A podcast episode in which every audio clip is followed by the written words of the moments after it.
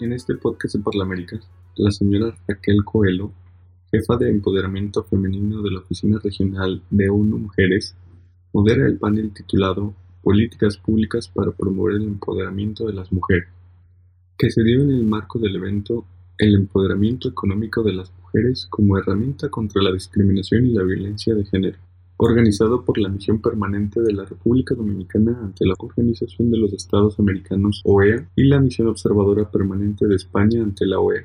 En el panel participaron la senadora Farideh Raful de la República Dominicana, la doctora Gina Watson, jefa de la Oficina de Equidad, Género y Diversidad Cultural de la Organización Panamérica de la Salud, la diputada Carmen Calvo de España y la senadora Verónica Camino Farhat primera secretaria de la Mesa Directiva del Senado de la República de México y presidenta de la Red Parlamentaria para la Igualdad de Género de Parlaméricas.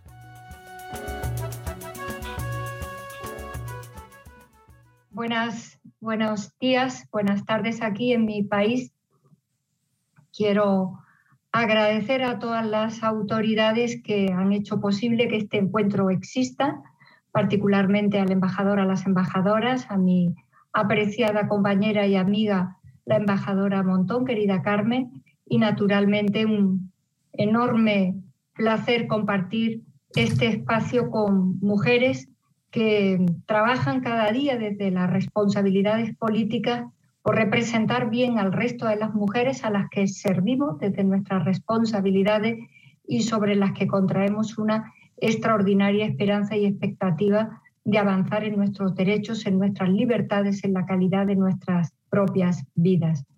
Pero quiero decir que me parece muy acertada la conexión que este panel propone entre la independencia económica, el empoderamiento económico y su vínculo con la violencia eh, machista. Creo que es un acierto absoluto desde el punto de vista de la reflexión.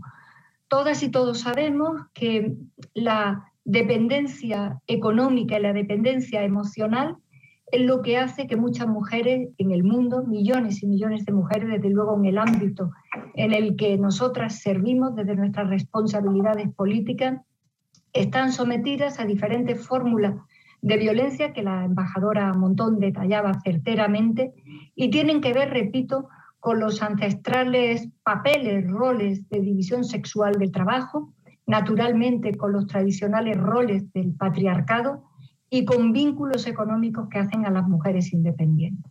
Siempre hemos dicho desde los planteamientos políticos del feminismo que la piedra de toque de nuestra condición de ciudadanas libres del mundo pasa por tener salario, por tener trabajo, por tener independencia económica.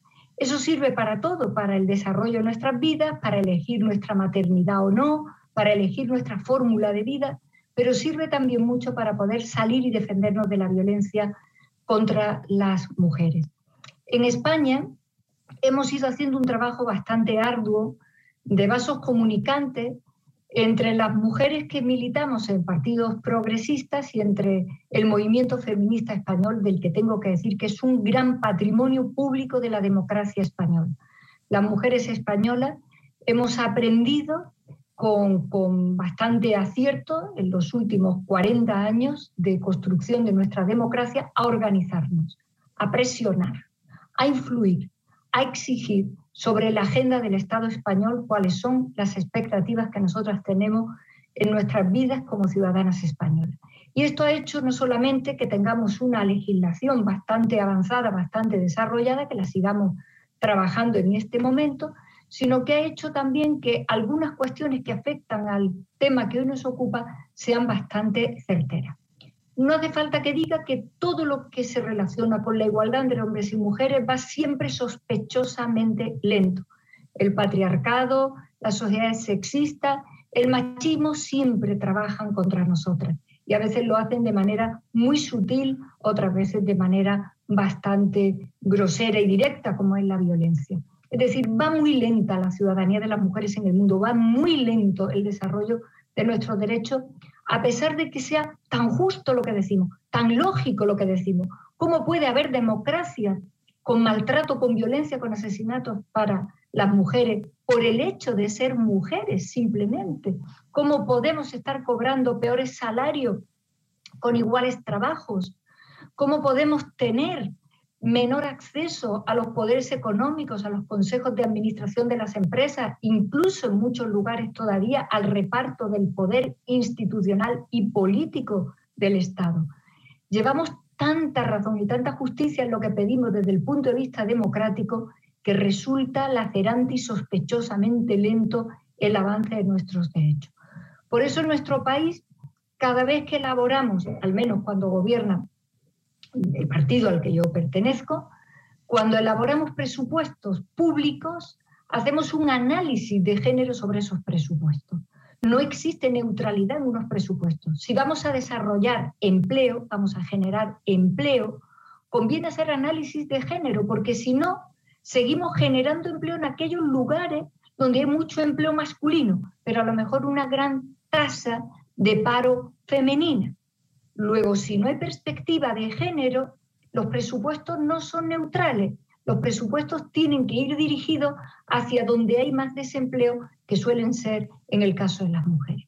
Cuando tomamos decisiones en el ámbito laboral, es evidente que somos las mujeres, lo decía la ministra, eh, eh, quienes cogemos jornadas partidas, acortamos nuestra jornada, cogemos eh, años sabáticos y nos retiramos del trabajo, cotizamos menos y acabamos teniendo peores pensiones cuando llegamos a la vejez. Estamos en este momento publicando en España las tablas salariales. Si las empresas con más de 50 trabajadores y trabajadoras tienen que publicar cuál es el salario, porque muchas mujeres no saben ni siquiera que con el mismo currículum y con el mismo trabajo están cobrando menos porque desconocen el salario de sus compañeros varones. es una medida bastante pionera que empezó a tomarse tímidamente en Alemania y que en mi país, con una legislación muy reciente, estamos empezando ya a desarrollar por reglamento. Tenemos que ser absolutamente exigentes en cómo en el ámbito laboral y empresarial, en el derecho laboral y en la responsabilidad social del empresariado, asumimos el asunto de la maternidad. La maternidad no es solo un hecho privado de la vida de una mujer, la maternidad es un hecho colectivo, público y político, como diría nuestra admirada Simone de Beauvoir. Lo personal es político cuando hablamos de ser madres, porque nos cambia la vida, pero solo siendo madre y reproduciendo la especie continúa el elemento fundamental de un Estado, que es su población. No podemos seguir las mujeres sacando adelante como si fuera un asunto privado nuestra condición de madres y de trabajadoras al mismo tiempo, porque ya sabemos lo que ocurre nuestros currículums se ven interrumpidos, nuestros salarios son peores porque recurrimos evidentemente a trabajos parciales, nuestras pensiones peores y no ascendemos en las jerarquías y en los escalafones profesionales, tanto en el ámbito laboral privado como evidentemente ocurre en la política en el ámbito público. Las mujeres, en definitiva, no podemos seguir dando vueltas teóricas a estos asuntos.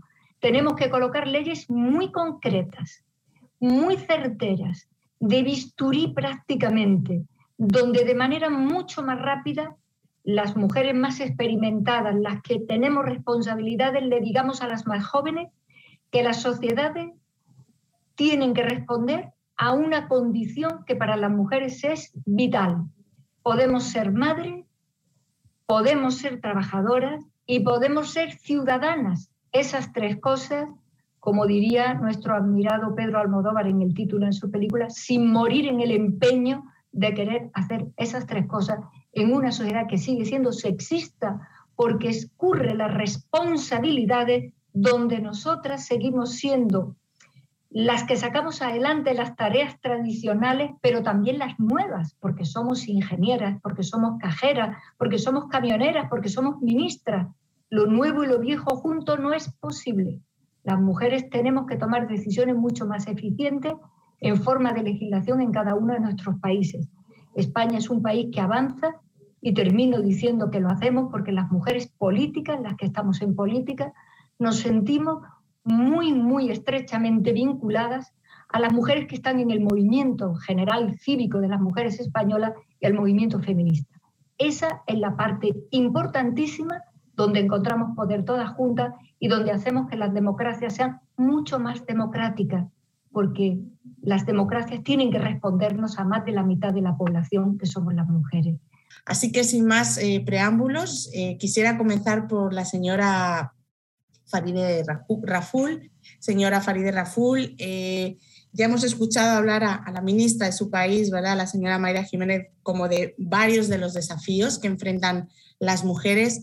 Queríamos, desde su perspectiva también como, como senadora, si nos puede hablar de cómo iniciativas legislativas han podido ayudar, eh, algunas emblemáticas que usted quiera destacar, han podido ayudar justamente a enfrentar estos obstáculos y estos desafíos que enfrentan las mujeres en República Dominicana eh, para hacer avanzar la agenda del empoderamiento económico de las mujeres.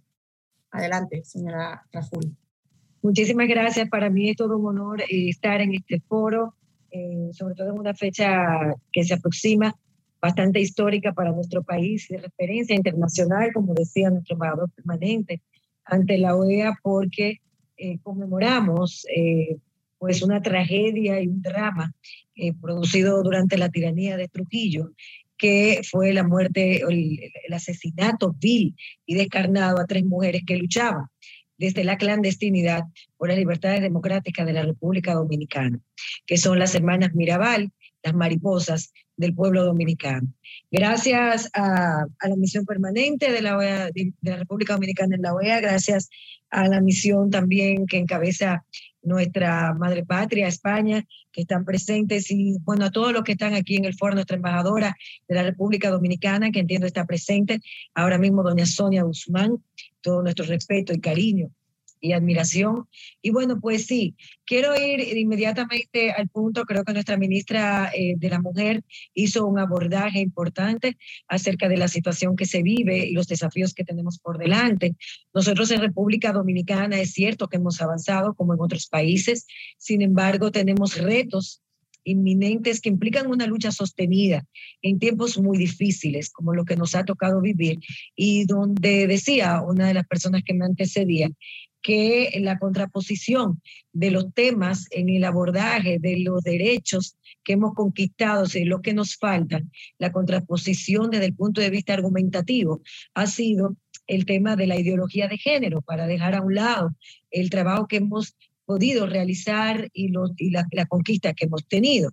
Y eso ha radicalizado en estos momentos el debate, no solamente a nivel mundial, yo pienso que aquí también en nuestro país hemos tenido un poco de eso en el reclamo que tenemos todavía de manera persistente algunos derechos para las mujeres y las niñas dominicanas. Eso es muy importante ponerlo en el contexto porque justamente hoy, eh, quizás tenga que salir antes del foro, tenemos la sesión del Senado de la República, donde terminaremos de dar lectura a un código penal que ha durado años dentro del Congreso Nacional y que uno de los principales escollos ha sido precisamente el tema de incluir tres causales para el proceso de gestación de las mujeres cuando estén en situaciones de vulnerabilidad y donde su integridad o su dignidad haya sido cuestionada por la situación que dio eh, pues el fruto de lo que lleva en su vientre. Esto ha sido un tema de debate durante muchos años y ha limitado que este código penal sea aprobado. Un código penal que se hace sumamente necesario porque nosotros nos regimos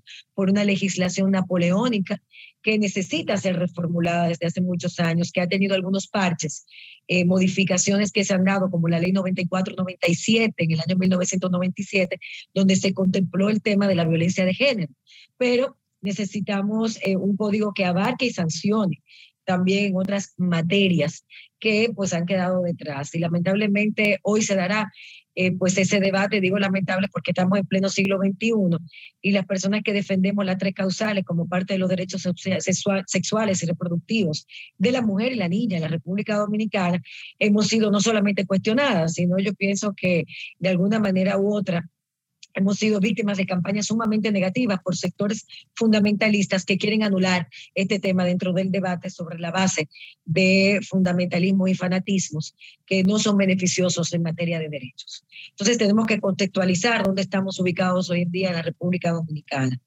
Eh, parte de los grandes obstáculos lo conocemos todos los que están aquí, los que han tenido vida legislativa pública, que ha sido la paridad participativa política, el derecho eh, a una vida pues libre de violencia, el derecho al tema de la salud sexual y reproductivo, la educación integral en la sexualidad, en nuestros países y por supuesto el derecho al empleo de las mismas condiciones que se contratan a hombres en los distintos mercados y segmentos laborales, tanto en el ámbito privado como en el Estado, eh, que, en el Estado dominicano, que es el que nos atañe. ¿Qué se ha formulado desde el Congreso Nacional? Yo creo que una de las grandes conquistas eh, que logramos en este último año, yo vengo de la Cámara Baja, de la Cámara de Diputados, me duré también un cuatrenio pasado, ahora soy la senadora de la capital, eh, yo creo que uno de, los grandes logros en este año, ya en el Congreso Nacional, ha sido eliminar la posibilidad de que, se, de que el Estado aprobara el matrimonio infantil. Nosotros en el Código Civil eh, dominicano hasta el año pasado teníamos contempladas dispensas que daban algunos jueces a solicitud de padres de menores de edad para que las mismas, la mayoría, como ustedes saben, más del 97% niñas, contrajeran matrimonio con eh, alguna persona mayor de edad, a pesar de que el código y de las leyes vigentes contemplan que cualquier persona que esté en una relación sexual o íntima con una menor de edad, si, se pasa, si pasa los cinco años, se considera violación sexual. Esto era asumido ya para cubrir esa violación sexual y se estaban dando muchos casos que eran, eran ya eh, pues formalizados a través de autorizaciones civiles que daba el Estado Dominicano. Eso fue eliminado. No así las uniones tempranas, que es un trabajo constante que tenemos con esta población a través del apoyo de organismos internacionales y de nosotros que como ciudadanos que tenemos un compromiso directamente con el territorio para trabajar en políticas públicas que emanen desde el Ministerio de Educación, el Ministerio de la Mujer, el Ministerio Público aquí ha jugado en los últimos años un rol de prevención también en esa materia, aunque no sea su facultad constitucional, pero ha logrado sensibilizar y tratar de llevar información a este segmento. Pero tenemos un gran lastre en ese sentido, es una gran deuda, somos eh, uno de los países de las regiones con más embarazos de adolescentes, eh, lamentablemente, seguimos encabezando las estadísticas internacionales y eso definitivamente incide en el aumento de la brecha de género, que en el último estudio que se hizo, eh, tenemos que aumentó en este año 2020 a un 86%, cuando había descendido en el año 2018 a un 74%. Por supuesto, esto tiene que ver mucho también con el tema de la pandemia que se había abordado, donde las mujeres seguimos siendo las grandes víctimas, en, no solamente en, estas, en materia de ausencia de políticas públicas de esta índole, sino también desde el punto de vista de los empleos. ¿Qué se ha iniciado? Y yo creo que eso es algo importante. En el Congreso Nacional hay un proyecto de ley contra la violencia de género a la mujer que también lleva años, que por falta de voluntad política eh, a veces lo aprobaba la Cámara Alta y cuando llegaba a la Cámara de Diputados, pues entonces terminaba en el ostracismo. Ahora se está asumiendo eso. Nosotros desde el Distrito Nacional, conjuntamente también con un aporte del Ministerio de la Mujer y del Ministerio Público, hemos abordado un proyecto más integral para ser sometido próximamente, que visibilice situaciones que no se daban. En este Código Penal, en el tema de las discusiones, estamos incluyendo, por ejemplo, ya tipificando el feminicidio como un, como un crimen que no estaba contemplado en nuestra legislación. Estamos tipificando el acoso sexual, que tampoco estaba contemplado, solamente estaba contemplado en materia laboral lo contempla el Código Laboral de la República Dominicana vigente desde el 1992 y se considera acoso en la legislación nacional actual solamente cuando eh, este ocurre cuando es ejecutado por un superior jerárquico dentro de un marco de trabajo. Eso nosotros lo estamos modificando en este Código Penal. Estamos eh, también incluyendo el tema del exhibicionismo, que también es un tipo de agresión a nuestras mujeres. Estamos condenando y ratificando una condena contra la violencia y no solamente contra la violencia de género, sino que estamos recrudeciendo las penas, sino también con el tema de la violación sexual dentro de las parejas algo que suscitó en los últimos meses aquí en República Dominicana, pues otro debate. Hay congresistas que entendían que realmente no había violencia sexual, y eso sería en el marco de las discusiones hace apenas un mes, no había violencia, no había abuso sexual cuando se daba dentro de las parejas, sobre todo personas que estaban casadas, porque muchos congresistas o algunos de ellos pertenecientes a la comisión que estábamos discutiendo el tema decían que inmediatamente una mujer consentía a través de un acto de matrimonio, pues estaba eh, dando el derecho a unas relaciones sexuales consentidas en cualquier momento y etapa de la relación. Esto, imagínense, eh, lo que suscitó dentro del escenario actual, pero logramos eh, con el acompañamiento de una sociedad civil consciente también, introducirlo y penalizar. Esto va a ser parte del debate que tenemos también en el día de hoy y en los días que siguen a esto, no sin antes nosotros tratar y luchar para que esto siga siendo eh, pues parte de un código penal del 2021 como se requiere en nuestra sociedad. Si quisiera ahora pasarle la, la palabra a la doctora Gina Watson, eh, representante de la Organización Panamericana de la Salud en, en Colombia, eh, doctora, porque un poco, bueno, la introducción sí nos ha, nos ha puesto en evidencia, la introducción de las panelistas que le antecedieron, los desafíos que vivimos con la actual eh, pandemia eh, del COVID, ¿no? Que, que, ha traído efectos socioeconómicos y sanitarios sin precedentes, ¿no? Pero también sabemos que esta pandemia está afectando de manera diferente a sectores distintos de la, de la población. Entonces, quería pedirle, y si es posible en, los cinco minutos que teníamos para, intervenir en esta primera ronda de preguntas, que nos comente sobre estos principales impactos más eh, agudos o diferenciados en relación a las mujeres y las, y las niñas. Adelante, doctora Gina Watson. Muchísimas gracias, Raquel. Eh, me permito agradecer a la misión permanente de la OEA en República Dominicana su gentil invitación a la OPS OMS a la vez de presentar los saludos nuestra directora, la doctora Carissa Etienne, y nuestra subdirectora, la señora Marilu Valdés, que lamentablemente no pudieron acompañarnos este día. Y solo para aclarar, yo me he jubilado después de algunas décadas de trabajo en la OPS, pero estoy interinamente a cargo de la unidad de género, equidad y diversidad cultural de la organización. En nuestra organización, eh, perdón, y saludos también a todos los, sus excelencias, embajadores y distinguidas panelistas que me acompañan y a toda la concurrencia que está virtual o presencial en este evento. En la OPS OMS, nuestro trabajo ha sido guiado por nuestros Estados miembros por una política muy clara, integrada de género y equidad desde el 2005 esta política coexiste junto con el compromiso de salud equitativa como materia de política y práctica en salud pública. Y específicamente es el punto central para trabajar con nuestros gobiernos, sociedad civil y otros actores para eliminar las disparidades de salud entre mujeres y hombres, avanzar los logros de igualdad de género en las situaciones de salud y promocionar activamente el empoderamiento de mujeres y niñas.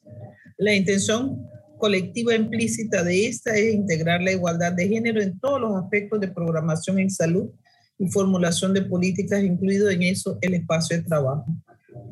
Desde el sector salud, la pandemia ha puesto en manifiesto la necesidad apremiante de atender las condiciones y estatus de las mujeres en su sitio de trabajo.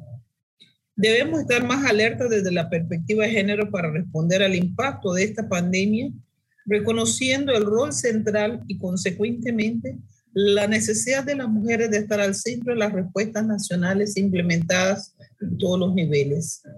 Recordemos que mientras 9 de 10 mujeres enfermeras son mujeres, solo el 25% de las posiciones ejecutivas en hospitales están en manos de mujeres.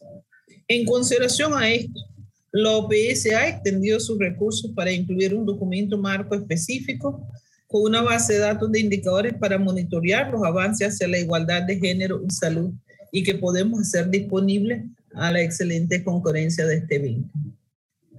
La participación de la mujer, autonomía y empoderamiento va desde la mano con la construcción de comunidades saludables con la sociedad civil y las redes de mujeres. La OPS señala que en un 67% de países se reportan colaboración programática sosteniendo los mecanismos nacionales para igualdad de género y sociedad civil para un impacto mayor y acelerado de políticas a raíz de esta pandemia. reconocemos que el liderazgo de la mujer y su empoderamiento en salud es un medio y un fin, ya que mujeres y niñas deben participar en el desarrollo bajo iguales condiciones para contribuir y beneficiarse de las soluciones transformadoras que lleven al logro de esta igualdad. Aunque hay múltiples iniciativas exitosas para la definición de políticas, revisión de legislaturas, como se ha mencionado antes, construcción de capacidades e igualdad de género en las Américas, los países continúan teniendo mecanismos institucionales frágiles para la integración de género en salud, particularmente en relación con el personal de salud, mecanismos presupuestarios y planes con resultados claramente definidos. No debemos olvidar que la violencia contra la mujer es un grave problema de salud pública en nuestra región, arraigado en desigualdades. Si bien es cierto, nos faltan datos sobre este impacto, el impacto de la pandemia, sabemos lo suficiente como para preocuparnos y ocuparnos. Por un lado, sabemos que el hogar no es un lugar seguro para muchas mujeres. La violencia doméstica por parte de una pareja es la forma más común de violencia contra la mujer. Las nuevas estimaciones de la OMS indican que uno de cada cuatro mujeres ha sufrido violencia física o sexual por parte de su pareja. Estas mujeres de todas las edades que ya viven en situaciones violentas tienen un mayor riesgo de sufrir violencia dado que ahora pasan más tiempo en el hogar por las medidas de respuesta a la pandemia. En un contexto como el de COVID-19, exacerbado por el impacto socioeconómico, incluyendo pérdida de empleo, cierre de escuelas u otros programas sociales, contribuye a mayor estrés, ansiedad, abuso de alcohol y drogas que pueden ser desencadenantes de conflictos familiares y de mayor riesgo de violencia contra la mujer. Sin embargo, los datos administrativos nos dan una idea de cuáles son las tendencias regionales donde algunos países han notado un aumento en las llamadas de líneas directas de ayuda. Por ejemplo, Argentina informó un aumento en el promedio diario de comunicación durante los periodos de aislamiento y distanciamiento en el 2020 en comparación con los mismos meses del 2019. De manera similar, las llamadas en líneas de ayuda sobre violencia y equidad de género en Colombia se multiplicaron desde finales de marzo hasta abril del 2020 en comparación con el mismo periodo del 2019, lo que sugiere un aumento notificado de riesgo de violencia o de eventos ocurridos de violencia doméstica. Paralelamente, existen países donde se notó, se notó la reducción en el registro de denuncias posiblemente por las restricciones relacionadas con el COVID-19 que ha conducido a que los mecanismos usuales de identificación e información y apoyo a sobrevivientes de violencia no están funcionando. Y no es porque no hayan tenido menos eventos. Según la OMS, el 39% de los países en el mundo informaron interrupción en los servicios de prevención y respuesta a la violencia de pareja y a la violencia sexual por terceros. Estos datos estuvieron, advierten de posibles nuevas barreras de acceso al apoyo que tendrán que considerarse en las intervenciones. Es importante reconocer que la violencia contra la mujer es un desafío constante antes y después de la pandemia. Existe un grupo grande de mujeres y niñas en la región que ha sufrido violencia en su vida. Se calcula un promedio de 53 millones y un máximo de 66 millones de, mujeres en las Américas que han sufrido violencia pareja alguna vez en su vida. Y muy a menudo los impactos de esta violencia perduran durante toda su vida.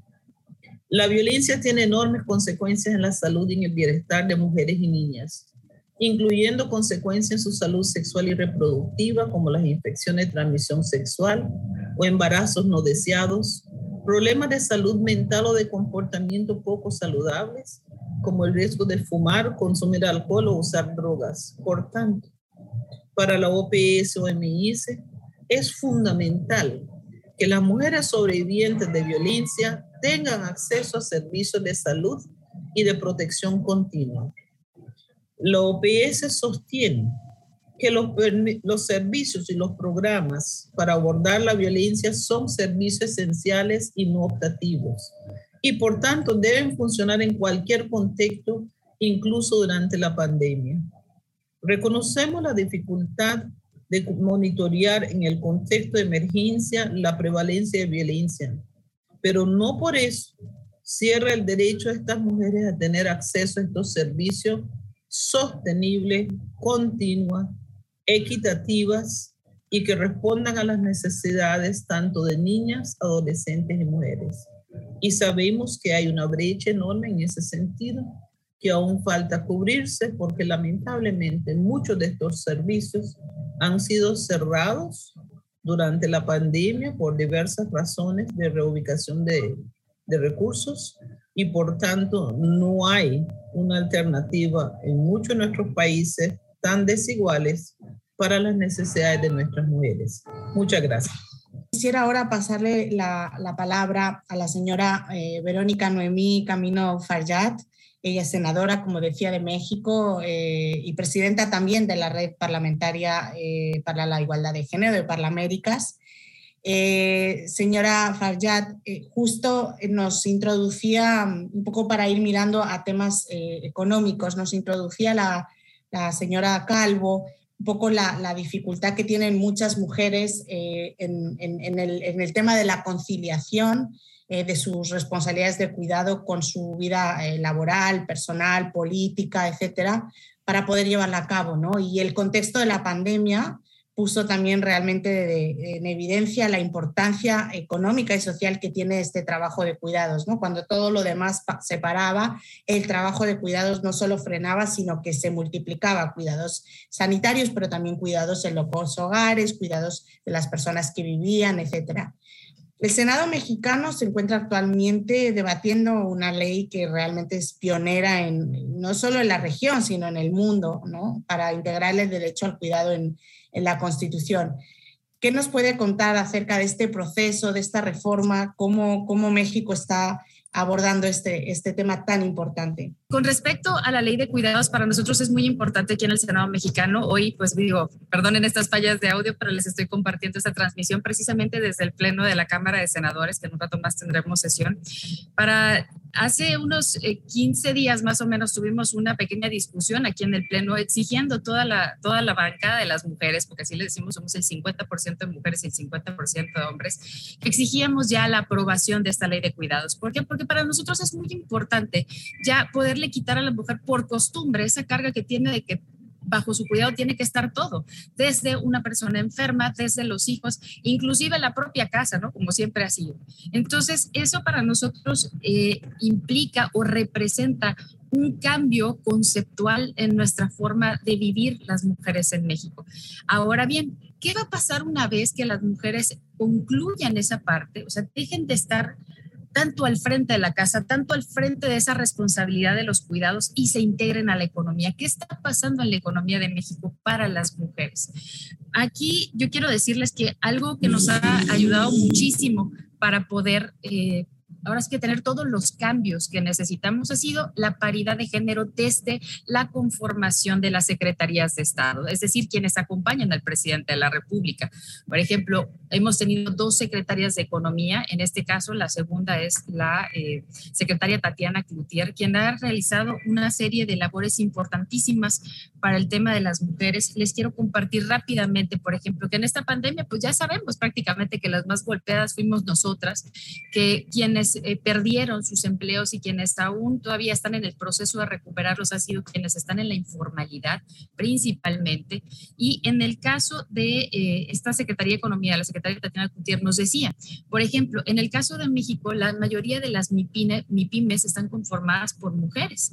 Ahí hay programas como, por ejemplo, Mujer Exporta MX, donde se han preocupado por enseñarles a, a las mujeres y darles todas las oportunidades para que puedan empezar a exportar sus productos. También hay un programa de, con Microsoft conjunta para establecer ciertas acciones de capacitación que permitan también adquirir esas habilidades tecnológicas, porque porque no basta solamente con decir, oye, voy a vender aquí en lo local o voy a tener mi tienda o voy a producir un servicio. Si no los elevamos a la web, si no las incluimos dentro de la economía digital, no vamos a lograr grandes cosas. La pandemia, como quiera, nos ha enseñado a que desde donde estemos, sin salir de casa, podemos generar economía, pero quien no tiene las habilidades digitales difícilmente pueda desarrollarse. Entonces, tenemos ya que acostumbrarnos a trabajar eh, de ambas formas, ¿no?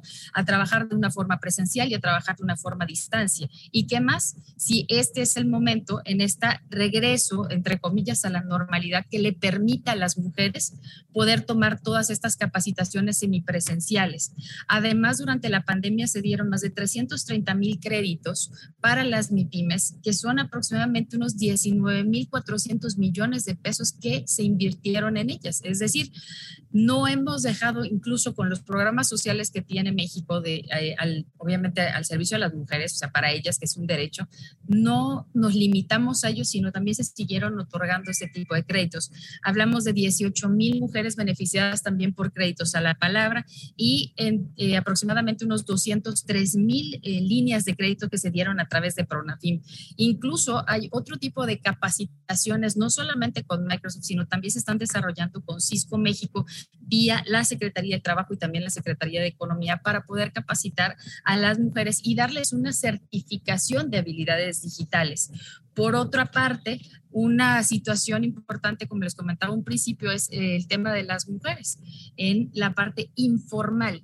¿Qué es lo que siempre se había pedido en México? ¿Cómo podemos incorporar de la informalidad a la formalidad? Desde ese punto de vista, ahora con nuestra nueva reforma eh, a, la, nuestra miscelánea fiscal, con nuestro nuevo paquete de ingresos y egresos de la federación, estamos eh, brindándoles la oportunidad a todos aquellos que estaban en la informalidad de poderse sumar, de poderse incluir ya dentro del SAT, de tener su propio RFC a través de un régimen simplificado.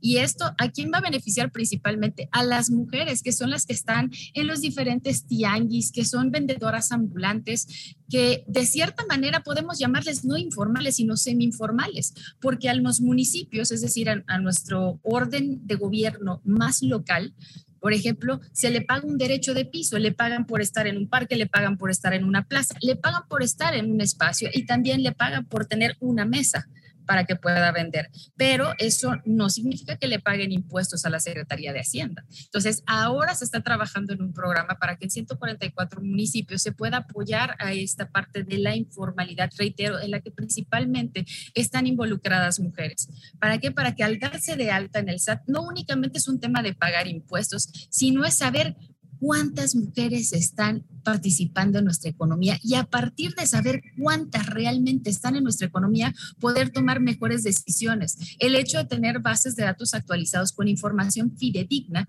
nos permitirá establecer programas, líneas de crédito, los diferentes tipos de programas que tenga la Secretaría de Economía, no solamente federal, sino de los estados, y poder enfocar las acciones dirigidas hacia los sectores específicos. Dentro de la gran gama, dentro de la gran conformación, la pluralidad de eh, las distintas formas eh, o preparación que tienen las mujeres, pues tenemos nosotros que crear programas específicos.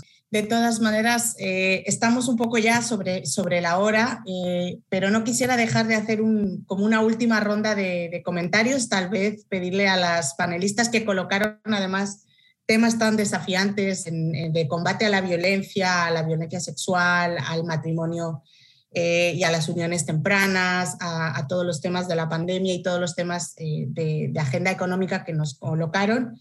Sí quisiera pedirles tal vez un, un tuit, un titular final sobre cómo ellas desde su experiencia consideran que eh, se puede hacer avanzar la agenda del empoderamiento económico para combatir específicamente los temas de violencia contra, contra las mujeres. Señora Raful, por favor. Definitivamente desde el gobierno central deben impulsarse proyectos para poder fomentarlo, tal como dice la senadora de México. Aquí ya comenzamos a través del programa de las medianas y pequeñas empresarias a fomentar el financiamiento y la bancarización de muchas mujeres para que puedan sostener también sus negocios de emprendimiento. El tema, por ejemplo, aquí que aprobamos en el Congreso ya es eh, pues fideicomisos, alianzas público-privadas que se van a hacer desde el Ministerio de la Vivienda directamente para garantizar proyectos habitacionales donde las mujeres van a ser la prioridad, sobre todo aquellas madres solteras, van a ser la prioridad para poder ser, bajo el criterio que se está estableciendo, las más privilegiadas con estos proyectos de vivienda, lo cual es fundamental. El empleo, la vivienda. Tenemos que seguir trabajando en las políticas de paridad de género a través de las reformas legislativas. El Código Penal es un gran desafío, así como otras leyes, como mencionaba la Ley de Violencia contra la Mujer, para fomentar también. Aquí se ha desarrollado un programa de apoyo a mujeres víctimas de la violencia, donde el Estado Dominicano las subvenciona con aproximadamente 200 dólares mensuales por un año. Aquí ya se han considerado 400 millones de pesos, se desapareció lo que se conocía como el despacho de la primera dama y se concentró esos recursos económicos en crear 13 casas de acogidas eh, para poder trabajar desde el punto de vista psicológico y de la integridad física con las mujeres avanzadas y una de ellas solamente para trabajar con adolescentes embarazadas. Tenemos que promover el tema de la educación sexual y reproductiva en las escuelas a través del Ministerio de Educación. Y esto es un rol que desde el Congreso Nacional tenemos que dar seguimiento para que se haga. Y por supuesto, nosotros desde el Congreso y con compañía de organismos internacionales, de órganos comprometidos, cumplir con una estrategia nacional de desarrollo que se firmó en el 2010 para el 2030, que va acorde con los objetivos de desarrollo del milenio, trabajar ya como ha sido una prioridad para el gobierno central la iniciativa de paridad de género y seguir fomentándola desde los observatorios también de estudio académicos que tenemos eh, sobre todo en nuestros países y tratar de dar un acompañamiento. Va, hay un desafío enorme, creo que tenemos una gran oportunidad y no silenciarnos ni atemorizarnos ante luchas que parecen ideológicas y que se han concentrado en desmeritar eh, pues una agenda de derechos que se ha ganado a pulso y que necesita de personas comprometidas y valientes para seguir garantizando los derechos de las generaciones que vienen detrás. Excelente, señora Raful. Eh, un, gran mensaje final de, alegato para continuar en la, lucha a pesar de todas las dificultades. Muchísimas gracias. Eh, le pasaríamos ahora la, palabra a la doctora Gina Watson para un mensaje final, eh, un titular, un mensaje fuerza con el que cerrar este, este primer bloque. Muchísimas gracias, Raquel. Como se ha mencionado antes, este Día Internacional para la Eliminación de Violencia contra la Mujer lleva un lema que pinta el mundo en naranja. Pongamos fin a la violencia contra las mujeres. Y enfatiza la urgencia de actuar y hacerlo ahora. En todo lo que hemos visto, hemos conversado, estamos claros de que el efecto de la violencia contra mujeres y niñas es devastador en toda esta región y sabemos el impactante eh, efecto que ha tenido la pandemia en esta situación. No solamente en cuanto a las consecuencias que se pueden mitigar, pero claramente lo que se puede prevenir. Más que nunca necesitamos contar con una base de evidencia sobre las funciones para prevenir y responder a esta situación. La evidencia sugiere que la pobreza es sin duda alguna un factor importante de riesgo de violencia. Estas desigualdades implican que a menudo las mujeres acaban desempeñando trabajos poco seguros y mal pagados.